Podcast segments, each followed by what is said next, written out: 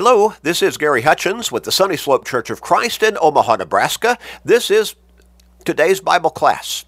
Today's Bible class is a short Bible study every day, only about 13 minutes or so, but that easily fits into our busy schedule and routine, so we can actually get into God's Word through this study every single day, seven days a week.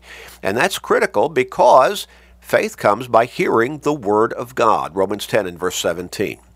Now, we always encourage you because you know people in your life who need to change their focus and direction in life to share these short studies with them every day, with everybody you can, in fact. Your family members, your friends, your work associates, your neighbors, with literally everybody you can. You can do that through Facebook friends, text messages, other technological means. But you know people who need to change their focus in life. You may help them by sharing these studies to turn their lives around, come to God through Jesus Christ, and be in heaven for all of eternity. What a great blessing for them, but it will also be a great blessing for you. So make that commitment and start sharing today and every day with everybody you can. We're going to get back into our line of thought and study, talking about how the gospel can change a person. And it certainly can. The word gospel mean again means good news. And that particular word, in our English at least, is used almost exclusively talking about the message of forgiveness and redemption and salvation that our Lord and Savior Jesus Christ brought to this earth from the throne room in heaven. When Jesus ascended back to heaven after he died on that cross, and the gospel I uh, defined in a succinct way, according to the Apostle Paul's writings in 1 Corinthians chapter 15, the first several verses, is the death, the burial, and the resurrection of Jesus Christ. He died on that cross for us. He was buried in that tomb, and he arose from that grave victorious over death, demonstrating emphatically and without any question that he truly is the Son of God, our Lord and Savior. And everything he taught and said and claimed to be is exactly true, and it is from God. The Apostle Paul wrote, I'm not ashamed of the gospel of Christ, for it is the power of God to salvation for everyone who believes, to the Jew first and also to the Greek. Romans 1 and verse 16.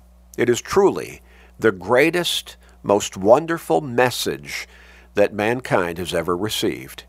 It is the message of eternal life through Jesus Christ. We looked at the Apostle Paul. He wrote that particular verse in Romans 1 and verse 16. And we have emphasized that he was uniquely qualified to write about the power of the gospel to truly change and fundamentally and profoundly change lives because the gospel changed him from being a disbeliever in Jesus Christ to becoming a believer. It changed him from being a violent persecutor of the church that Jesus established on this earth to becoming not only a member of that church, but a champion of it, and one who established, or at least helped establish, numerous congregations during his various missionary journeys. Now, we began looking at how the gospel changed Saul of Tarsus into the Christian, the gospel preacher, the apostle, Paul. God used him to write more books of the New Testament than any other inspired writer. In Acts chapter 2, the first two verses again, I'm sorry, Acts chapter 9, the first two verses we read about the conversion of Saul of Tarsus to Christianity in Christ, and then becoming not only a Christian, but a gospel preacher, and ultimately a divinely appointed apostle of Jesus Christ. The text begins with Saul leaving Jerusalem, a man who brought suffering to believers in the gospel, because he hunted down Jews who had become Christians took them into custody, brought them to Jerusalem to stand trial, and tried to compel them to blaspheme the name of Christ, and ultimately, in some cases, voted for their execution. Oh, but he arrived in Damascus, as we saw, a man suffering himself. Oh, he left Jerusalem, a man who brought suffering to believers in the gospel, but he arrived in Damascus himself a suffering man for not having believed the gospel. The Lord had confronted him on that road through a bright light, spoke to him, and identified himself as Jesus, whom you are persecuting. And Saul, how he must have been shaken to his very soul, asked, What, what would you have me to do? Jesus told him to go into Damascus, and you will be told what you must do. When Saul arose from the ground, he was blind, and those who had come with him led him into the city. In verses 8 and 9, we read this The man, I'm sorry, Saul arose from the ground, and when his eyes were opened, he saw no one.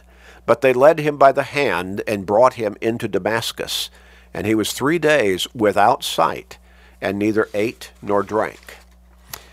Saul left Jerusalem, a man physically sighted. He could see, but he was spiritually blind. He did not believe in Jesus. He arrived in Damascus, however, physically blind after having been confronted by the Lord through that bright shining light, but he was beginning to see spiritually. He left Damas- he left Jerusalem physically sighted, but spiritually blind. He arrived in Damascus physically blind, but beginning to see spiritually. In 2 Corinthians chapter 4, verses 3 and 4, Paul could certainly relate to the truth of these words. 2 Corinthians chapter 4 and verses 3 and 4.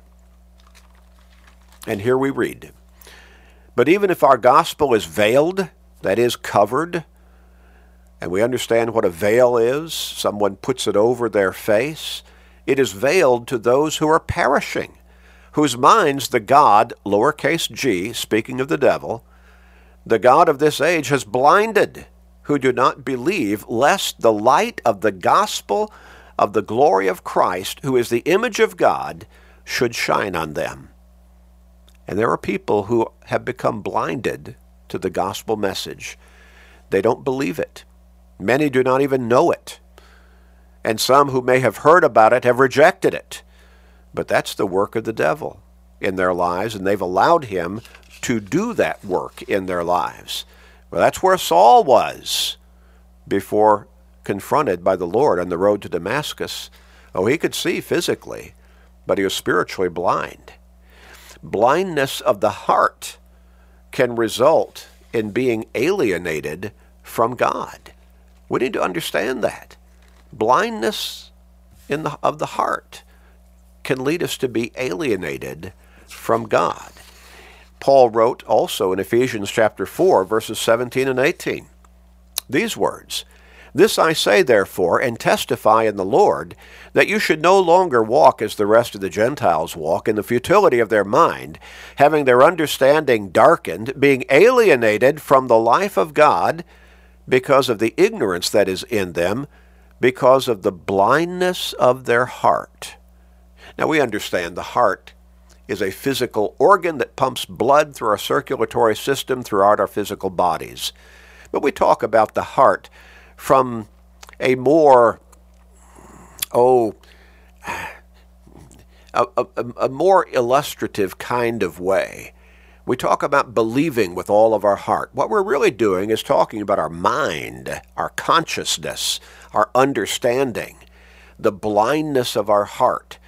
Our emotions say, No, I do not believe that. I will not believe that. I will not accept that I need to become a Christian or that I need to change my life and repent of my sins. The blindness of the heart. And Saul of Tarsus, his heart was blind when he was doing all of that persecuting against Christians before he became blind physically and then started to see spiritually. In Mark chapter 9 and verse 47, we read this.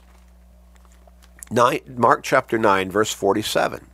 And Jesus said, If your eye causes you to sin, pluck it out. It is better for you to enter the kingdom of God with one eye rather than having two eyes to be cast into hell fire. Now, was he suggesting self mutilation there? Ripping one of your eyes out of its socket? Of course not. He was speaking in a very illustrative, figurative kind of language. And he said, You know, if anything keeps you from seeing and accepting the truth of the gospel, message of salvation, then get rid of that out of your life. It's better for you not to have whatever that is, however you might have thought however important you might have thought it had been up until that point in your life. Better for that you to let that go. And sometimes that means relationships. And then have your eyes opened to the truth of the gospel through which you can be forgiven and saved. The gospel of Christ. Spiritual blindness, blindness of the heart, an attitude that says, no, no, I don't want to hear that. A lot of people, that's what they struggle with, that's what they suffer with, and yet it is self condemning. Self condemning.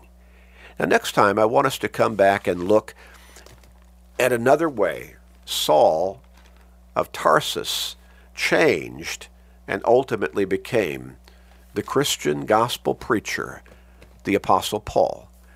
Once again, he left Damascus seeing, he left Damascus a man of power who brought suffering to other people. He arrived, a man, he left Jerusalem, I'm sorry, a man who brought suffering to Christians, to believers in the gospel. He arrived in Damascus a suffering man himself physically blind. He left Jerusalem a man who could see physically, but he was spiritually blind. He arrived in Damascus physically blind, but beginning to see spiritually. He left Jerusalem, a third way he changed, under the authority of a priest without godly authority. He arrived in Damascus beginning to submit to the authority of Jesus Christ. Let's stop and pray. Father in heaven, help us to see. Help us to open our eyes. Help people everywhere, all over the world, to open their eyes to the saving message of the gospel of Christ. Help them, Father, to tear away the blindness of their hearts, their minds, their emotions, their thinking, and humbly accept that saving message, Father. Guide us to be good examples and shining lights to help them see the way. We pray. And Father, please, we pray at this time, Father, please forgive us and hear our prayer in Jesus' name. Amen.